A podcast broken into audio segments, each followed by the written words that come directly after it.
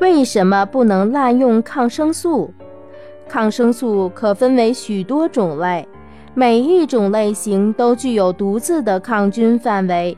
简单的说，某一种抗生素对某种细菌有杀灭或抑制作用，但对另外的细菌则没有作用。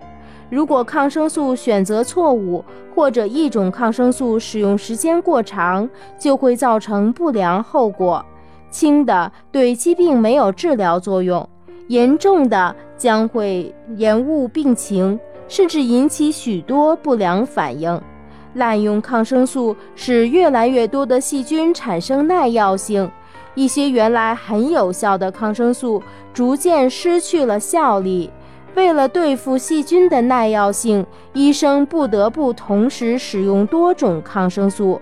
但这样一来，一些脆弱的有益菌也会被置于死地，导致菌群失调，降低人体的抗病能力。还有，抗生素或多或少带有某些对人体的副作用。此外，过多使用抗生素还会使自身的防御能力明显降低。